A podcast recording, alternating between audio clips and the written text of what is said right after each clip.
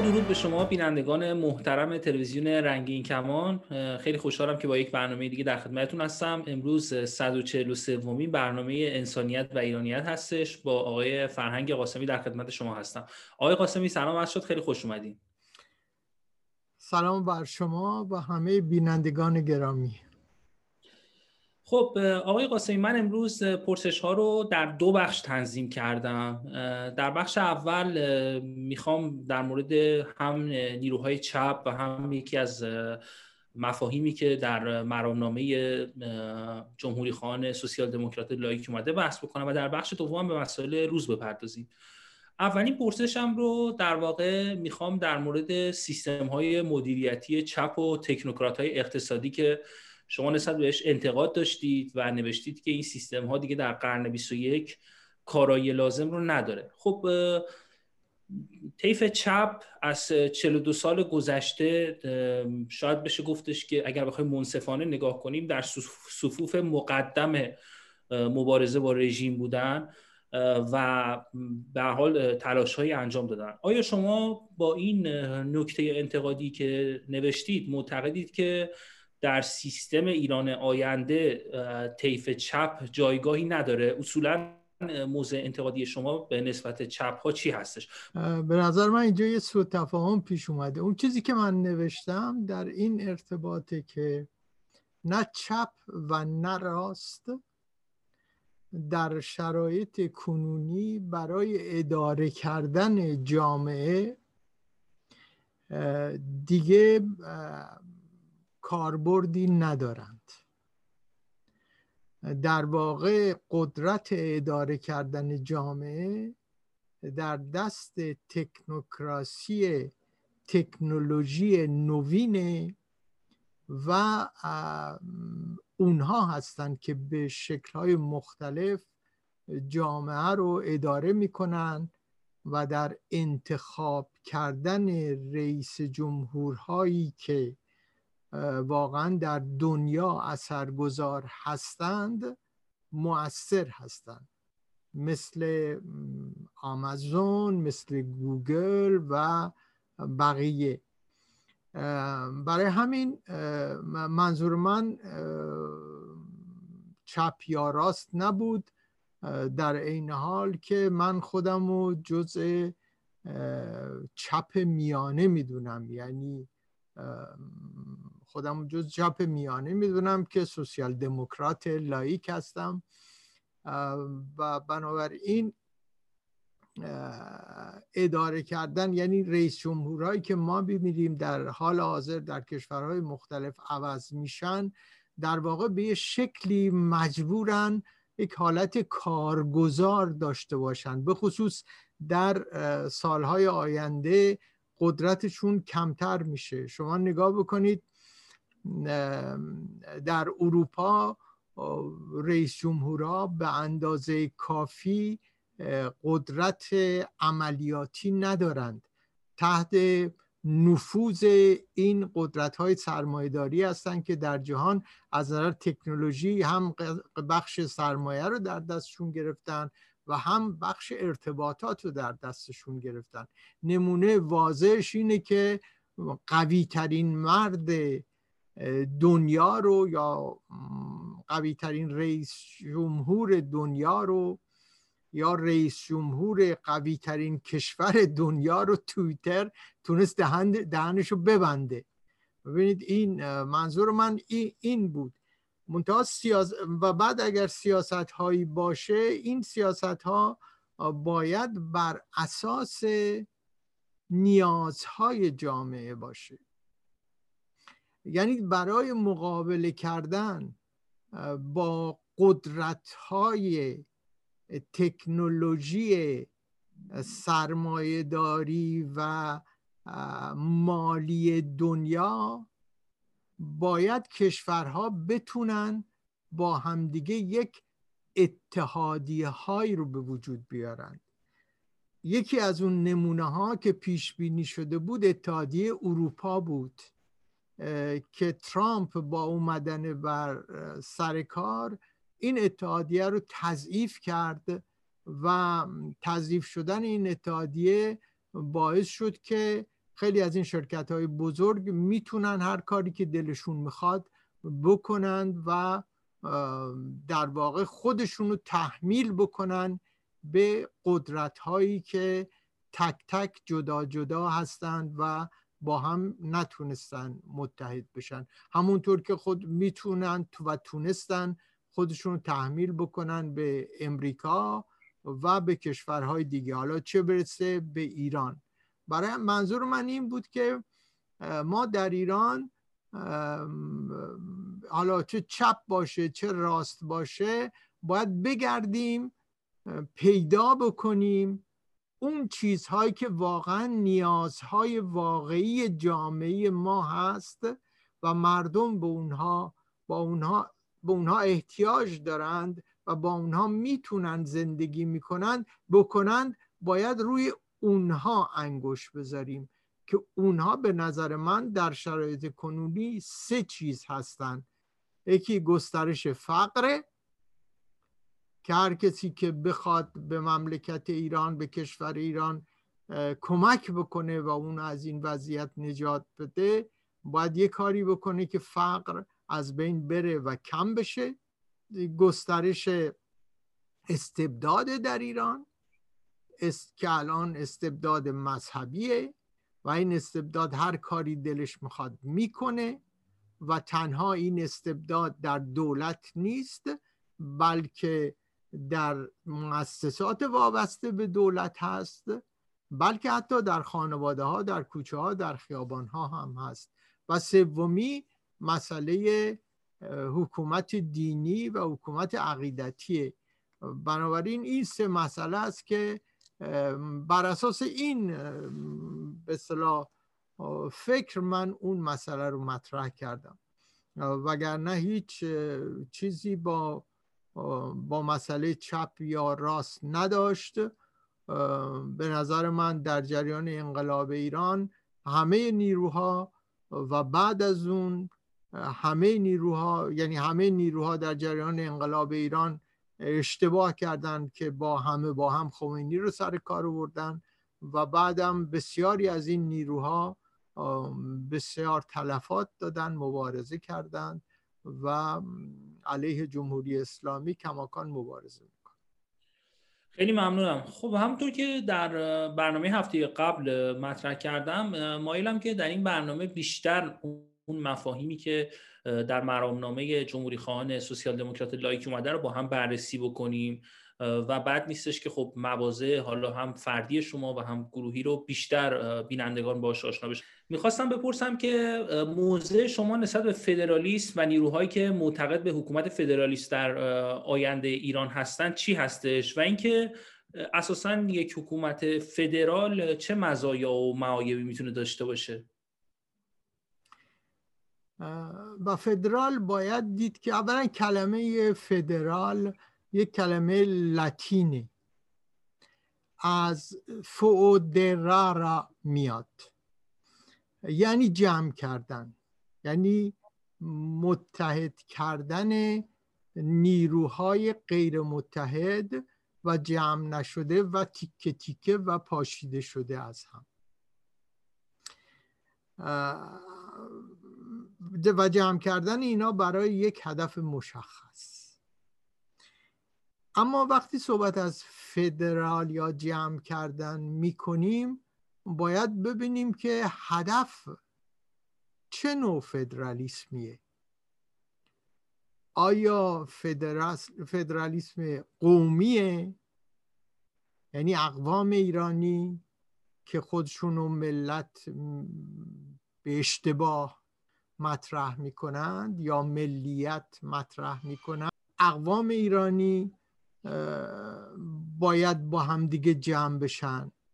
اگر یک چنین چیزی باشه که اقوام ایرانی باید جمع بشن ما به یه شکلی به سمت نجات پرستی میریم. یعنی از یه طرف میگیم که خب یک قوم کرد داریم یک قوم ترک داریم یک قوم فارس داریم یک قوم بلوچ داریم و انواع اقسام. طبیعتا ایران از اقوام مشت... از اقوام گوناگونی تشکیل شده در طول تاریخ. و قوم هم یک کلمه تحقیر آمیز نیست. من شخصا فکر می‌کنم که ایران در واقع قوم بزرگ ایرانیه. که ملت ایران رو تشکیل داده. یعنی اقوام ایرانی هستند که ملت ایران رو تشکیل دادن. بنابراین اگر ما اینو بخوایم از نقطه نظر قومیت یعنی از نقطه نظر به یه شکلی نژادی نگاه بکنیم در این صورت ما به سمت یک نوع رسیسم میریم که هر قومی شروع می‌کنه با قوم دیگر اختلاف پیدا کردن. این میگه تو ترکی اون میگه تو فارسی این میگه تو عربی اون یکی میگه هر کی از به هر حال یه چیزی میگه و این این درست نیست برای آینده ایران.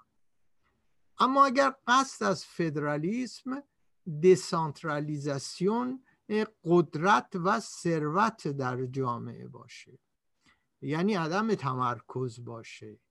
یعنی به یک شکلی همون سیستم ایالتی و ولایتی که در متمم قانون اساسی دوران مشروطیت اومده باشه این یک چیز قابل فکر کردنه. یعنی من شخصا با تمرکز تمرکز قدرت در مرکز در تهران و یا در پایتخت موافقت ندارم بلکه اعتقاد دارم دموکراسی اصلش بر اینه که یک روانه تراکمیه که در اثر در اثر شرکت مردم در امور خودشون می‌تونه رشد پیدا بکنه. اینجا می‌رسیم به شکلی از فدرالیسم که می‌تونیم بگیم فدرالیسم منطقه‌ای. اما در ایران در ایران این مسئله فدرالیسم منطقه‌ای مشخص کردنش بسیار سخته. شما مرز بین کردستان و آذربایجان رو کجا می‌تونید بذارید؟ در ارومیه هم ترک دارید هم کرد دارید. در شمال هم ترک دارید هم گیلکی دارید. ببینید این مرزبندی اگر قرار بشه شروع بشه باز هی تیکه تیکه میشه. به فرض شما یه منطقه ای از کردستان و نمی‌دونم کجا شو یعنی اینو باید راجبش فکر کرد. مثال می‌زنم برای اینکه روشن بشه. در نیجریه در سال 1960 وقتی استقلال پیدا کرد نیجریه یک کشوری مثل ایران دارای امکانات زیرزمینی نفتی هست گازی هست و کشور ثروتمندی. در 1960 وقتی استقلال به وجود اومد در این کشور مسئله فدرالیسم مطرح شد. و برای فدرالیسم اومدن اینجا رو به سه منطقه بزرگ تقسیم کردن. این سه منطقه بزرگ بر اساس استان ها بود. در داخل هر استان ما اقوام مختلف داشتیم. یعنی مثلا در بیافرا که یک بخشی از این نیجریا هست چهار پنج تا قوم داشتیم. این چهار پنج تا قوم شروع کردن با همدیگه جنگ کردن. برای اینکه این می‌گفت که من قوی ترم من می‌خوام اینجا رو من می‌خوام فلان و اینا. و دیدیم که در سال بین سال 1960 تا 1970 حدود دو میلیون نفر آدم در این کشور در اثر جنگ های داخلی کشته شدن و این کشور ثروتمندی که این همه ثروت داشت تیکه تیکه شد. ما جنگ های بیافرا در افریقا از چیزهایی که در قرن بیستم از یاد رفتنی نیست. آدم ها رو با قمه میکشتند بعد این سه منطقه تبدیل شد به ده منطقه بعد تبدیل شد به پونزده منطقه. امروز بیافرا سی تا فدرال داره. شما ببینید سی تا فدرال داره و هر روزم توش جنگه.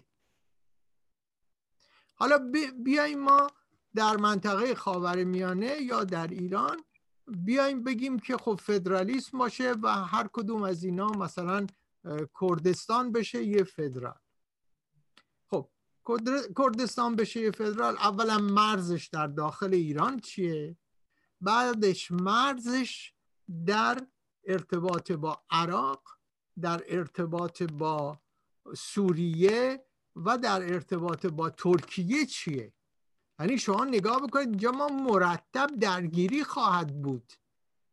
کما اینکه نمونه رو دیدیم بعد از صدام حسین در عراق یک حکومت فدرال به وجود اومد که می‌بینیم که با شکست روبرو شد.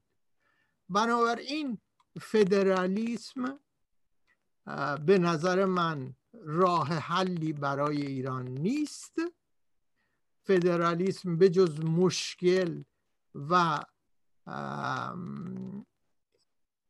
به احتمال خیلی زیاد ایجاد جنگ های منطقه‌ای نمی‌تونه کار دیگر بکنه. اون چی که برای ایران و اون چی که مردمان ایران می‌خوان در واقع به نام فدرالیسم و در تاریخ هم نگاه بکنیم پیشوری هم همینو می‌خواست و جریانات دیگری که فدرالیسم می‌خواستند یا خود مختاری می‌خواستند در واقع دموکراسی می‌خواستند اینها. و ما باید یه کاری بکنیم سیستمی باید بذاریم که در اون سیستم دسانترالیزاسیون وسیع وجود داشت مردم در هر شهر و استان و محله و شهرستان و منطقه بتونن انتخابات خودشون رو داشته باشن بتونن نمایندگان خودشون رو داشته باشن. احتمالا در استانها بتونن مجلس های خودشون رو داشته باشن و بعد بتونن نمایندگانشون رو در یک مرکز در یک مجلس شورای ملی که مربوط به تمام ملت ایران هست باشن و هر کدوم با منطق از منافع مناطق خودشون دفاع بکنن تا اینکه ثروت و قدرت و تصمیم گیری در مرکز متمرکز نشه. من شخصا مخالف تمرکز قدرت و ثروت هستم و این فساد به وجود میاره. درسته. بنابراین اگر یه چیز دیگه بخوام بگم ببینید فدرالیسم در واقع برای کشورهایی که پاره پاره شدن. این کشورهای پاره پاره رو باید دور هم می‌خوان دور هم جمع بکنن فدرالیسم به وجود میارن. این جریان در همین شمال ایران خودمون در کشورهای تا جماهیر شوروی قبلی و فدراسیون روسیه کنونی به وجود اومده. ببینید تا فرهنگ دموکراسی وجود نباشه حاصل این فدرالیسم رئیس جمهورایی میشن مثل علیوف. رئیس جمهورایی میشن در کشورهای شمال ایران در گرجستان در ترکمنستان در آذربایجان که اینها فقط منافع خودشون رو در نظر دارن منافع ملت و مردم رو در نظر دارن. این اصل قضیه رشد فرهنگیه چون فدرالیسم اگر در بعضی از کشورهای اروپا گرفته و خوب داره عمل می‌کنه به دلیل فدرالیسم نیست. به دلیل رشد این دموکراسی در این کشور هاست که اینا تونستن و می‌تونن با همدیگه گفتگو بکنن و تصمیم بگیرن و جلو برن. برای اصلی, اصلی ترین مسئله در اینجا دموکراسی. و اگر ما به دموکراسی برسیم به نظر من به اون عدم تمرکزم رسیدیم اون موقع از فدرالیسم نباید ترس داشت. ولی الان در این شرایط فقر فرهنگی و فقر دموکراسی از فدرالیسم باید بسیار بسیار بسیار ترس داشت. درسته. در واقع هر چقدر که زمان هم جلوتر میره اون چیزی که ما تجربه می‌کنیم تو قرن 21 این مرزهای قومیتی هم داره یواش یواش از بین میره. حالا جدای از اون cultural mix به قول انگلیسی ها یا در واقع میکس فرهنگی ما تو ایران خودمونم به قول یه دوستی می‌گفت ما تو هر خانواده تو تهران یه داماد کرد داریم یه داماد ترک داریم. اصلا انقدر اینا با هم مخلوط شده و در هم تنیده که اساسا به قول شما این مرزکشی نه تنها از نظر جغرافیایی میسر نیست بلکه اساسا دیگه نمیشه گفتش که. حالا بعضی موقع دوستانی که طرفدار حالا خیلی کمن ولی طرفدار تجزیه هستن میگیم که آقا شما چی رو می‌خواید تجزیه کنید یعنی اصلا مگه اصلا شدنی همچین چیزی؟ وقتی که همه کلی از هموطنان آذری ترک زبان در تهران مثلا تجارت های خیلی موفق رو انداختن و همه همه با هم فامیلن و همه با هم چیزن و اونم توی این عصر ارتباطات و تکنولوژی که دیگه در واقع اساسا مرز کشی دیگه فایده همه کشورهای متمدن در دارن تلاش می‌کنن که مرزها رو بردارن و خیلی تک و توک پیدا میشه. مثل مثلا آقای ترامپ که میاد میگه که دیوار کشیده بشه بین مکزیک و اینا. ولی اساسا به دنبال برداشتن مرزها هستن. برای من فکر می‌کنم که من در همین جا اضافه بکنم. من طرفدار اتحادیه کشورهای خاورمیانه هستم. من معتقدم به جای این خورده خورده کردن این این فکر رو باید از سر بیرون در آورد این فدرالیسم فدرالیسمی رو به وجود آورد که فدرال یعنی یعنی فدرالیسم خاور میانه باشه. یعنی کشورهای خاور میانه بتونن با هم یک اتحادیه بزرگی رو از کشورهای خاور میانه تشکیل بدند و با هم یک همسازی به وجود بیارن که در اثر این همسازی کمتر تحت ظلم قرار بگیرن کمتر استثمار بشن کمتر به کشورهاشون حمله بشه کمتر جنگ و مرتب میدانهای جنگ و توپ و آتش و فلان در خاور میانه به وجود بیاد. چرا از این ور می‌خوایم ما خوردش کنیم؟ چرا از اون ور نمی‌خوایم ما جمعش بکنیم؟ چجوری رفته که باید اومد این کشورها رو تیکه تیکه کرد. نه بیاید این کشورها رو با هم جمع کنید. شما قدرتتون در جمع شدن با همه. اون وقت می‌تونید از نظر تجاری درست چیز کنید عمل بکنید که نفتتون رو ندزدن مجانی نخرن نمی‌دونم مواد دیگرتون از نره. مسائل فرهنگی و مسائل باستانی و مسائل مربوط به توریسم وسعت پیدا بکن. شما ببینید اگر این کشورها با هم جمع بشن و توریسم در خاور میانه بتونه رشد پیدا بکنه ببینید چه چیزی به وجود خواهد اومد. چون تمام این کشورها بین النهرینن و بین النهرین در واقع مهد تمدن دنیاست. ما باید اینها رو جمع بکنیم نه اینکه اینها رو از بین ببریم. حتی حتی اسرائیل هم که الان در این شرایط هست همه اینا رو اسرائیل هم باید باشون باشه بقیه کشورها هم باید باشون باشه. ترکیه و فلان و تمام اینا باید با هم باید یعنی یکی از برنامه های ما آدم های مترقی باید این باشه که اینها رو دور هم بتونیم جمع بکنیم و فدرال خاور میانه رو به وجود بیاریم. بله و در واقع خیلی بحث جالبی اساسا بحث خاورمیانه و میشه گفتش که اساسا از این حرف شما میشه این به این فکر تعمل کرد که چرا دست های غربی نمی‌خوان اصلا تو خاورمیانه دموکراسی رشد پیدا کنه. اینم مسئله خیلی مهمیه که حالا به نظرم بد نیست بیشتر در آینده در این زمینه صحبت بکنیم. اما اگر موافق باشید برگردیم به مسائل روز چند روز قبل علی خامنه ای رهبر جمهوری اسلامی اعلام کرد که ورود هر گونه واکسن آمریکایی و انگلیسی به کشور ممنوعه.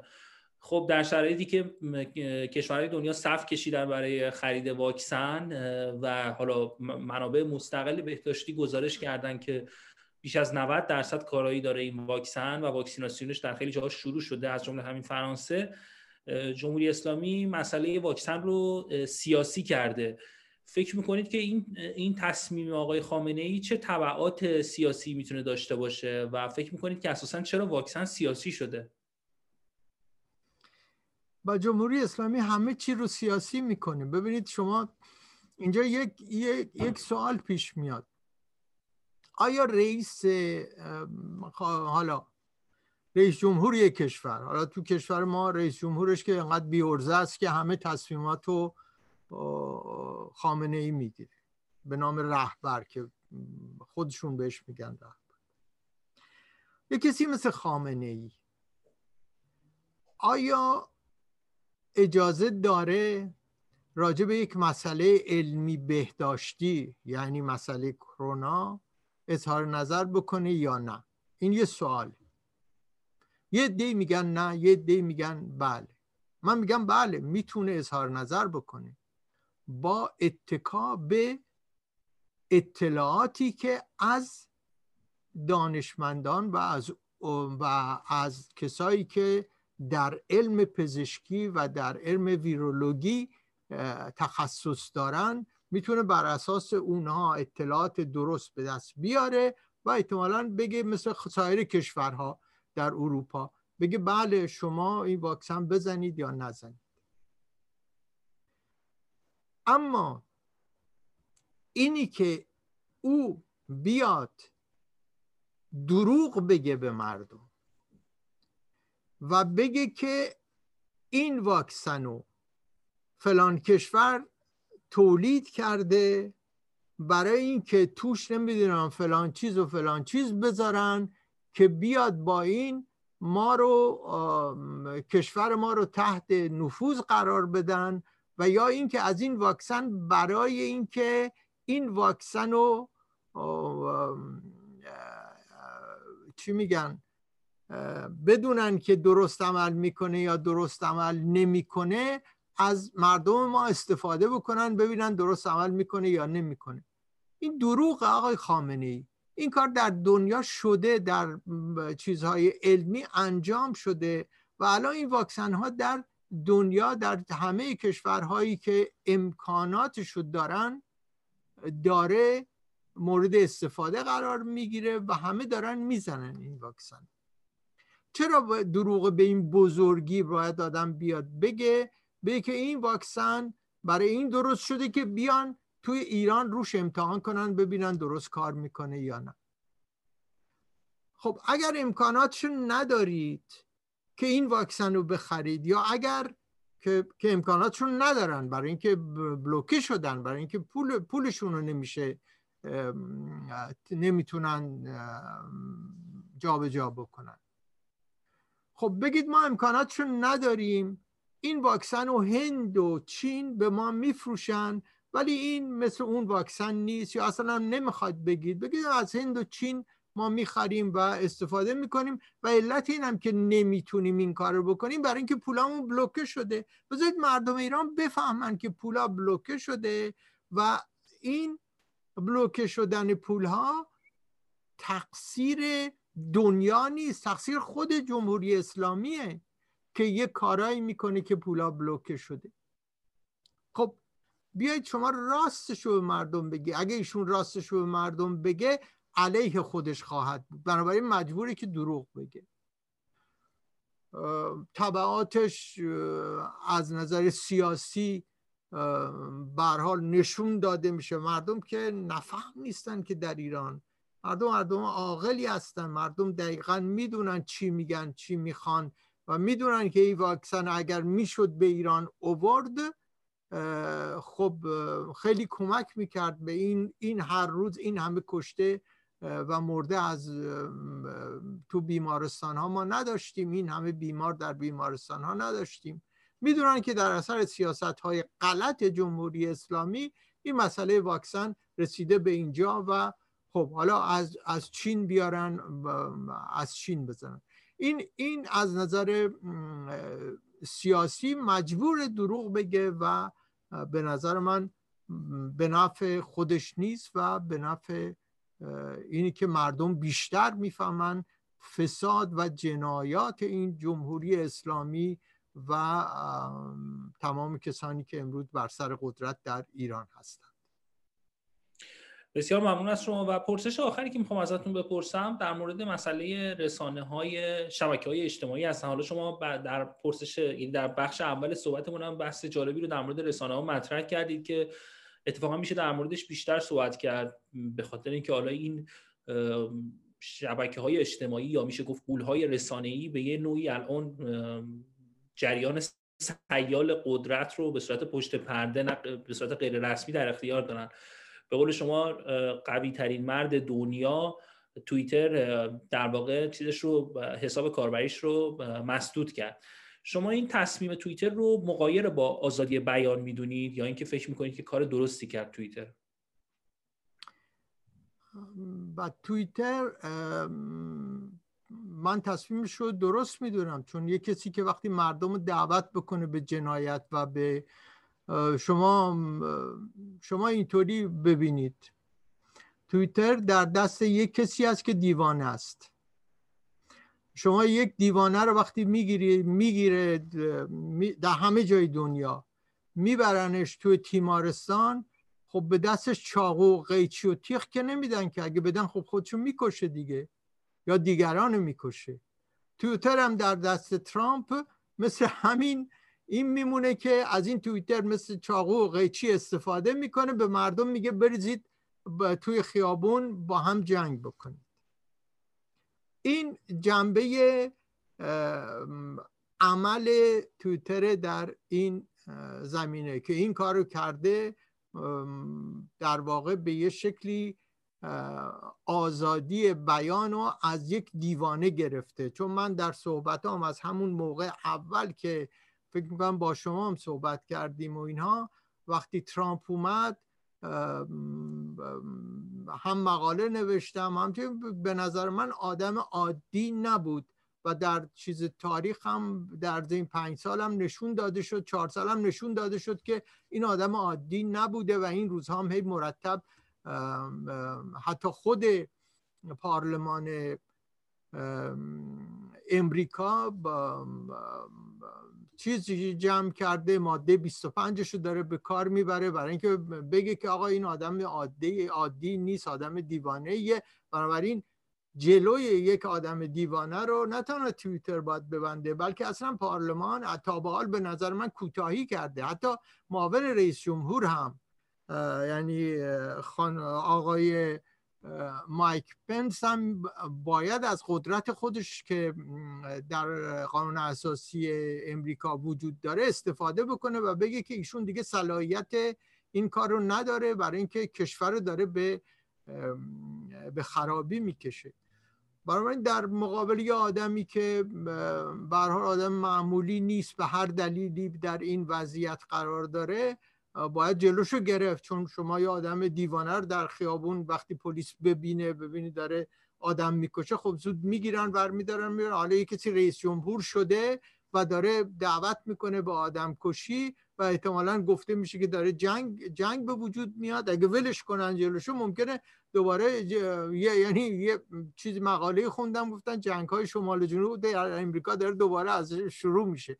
اگه جلوشو ول کنن ممکنه از این کارا بشه. یعنی این جنگ ها ممکنه که خیلی یعنی در واقع کارهایی که ترامپ داره می‌کنه شورش علیه دموکراسیه.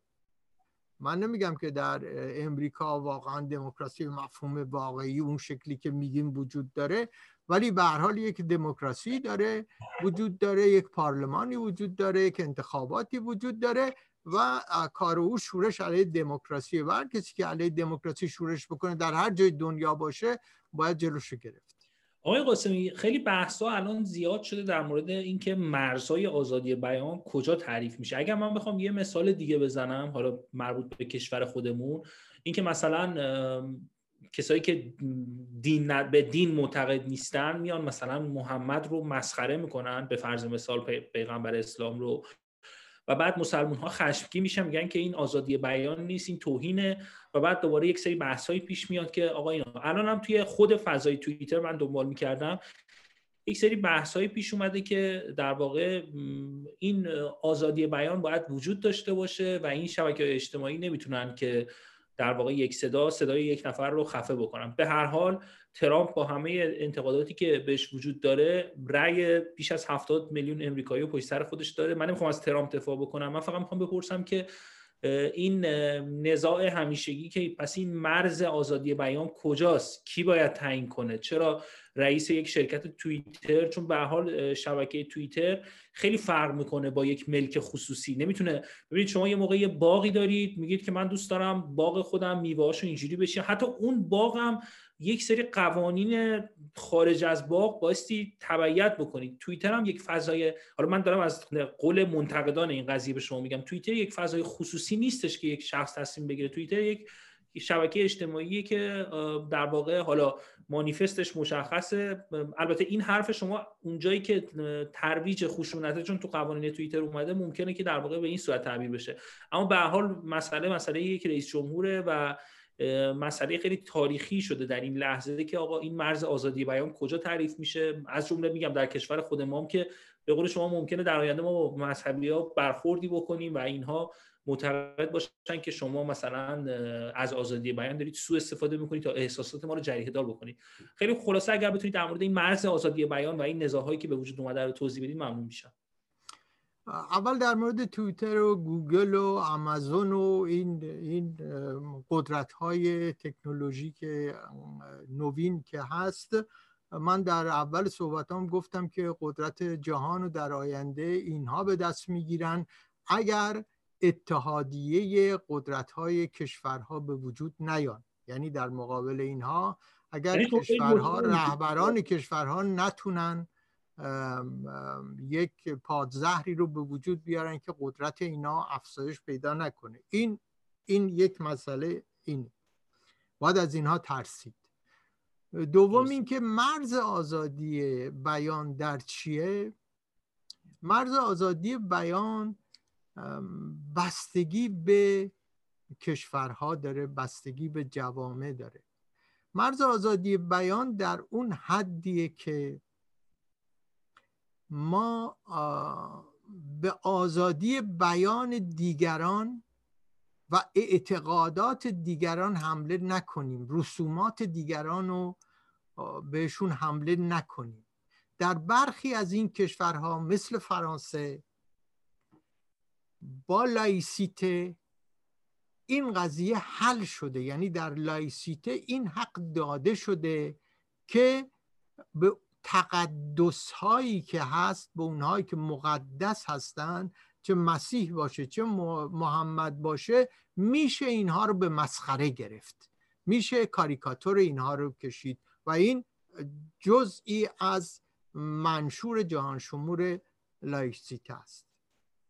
در برخی از کشورهای دیگر این قضیه اگر شما این کار رو انجام بدید خب می‌گیرن میکشنتون. اگه شما چه می‌دونم کوچکترین چیزی راجع به محمد در ایران بگید می‌گیرن می‌کشن. بنابراین مرز لایسیته مرز آزادی بیان در عین حال که از نظر مطلق نگاه کردن تا اون جایی که به آزادی بیان دیگران لطمه وارد نشه اما در جوامع مختلف باید بر اساس قوانین اون جوامع بهش توجه داشت. اگر قوانین اون جوامع قوانین ارتجاعی هستند باید علیه اون قوانین قیام کرد.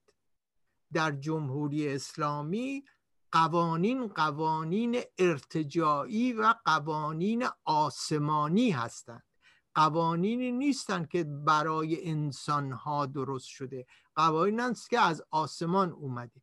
بنابراین قبل از اینکه یعنی با اتکاع به آزادی بیان باید قیام کرد علیه قوانین ارتجایی که در هر جا هر جامعه هست. این کار رو باید انجام داد. بسیار خوب. خیلی ممنون از شما آقای قاسمی که در این برنامه همراه من بودید. با سپاس از شما بینندگان تلویزیون رنگین کمان که در این برنامه همراه ما بودید. تا یک برنامه دیگه جاوید ایران زمین زنده باد آزادی.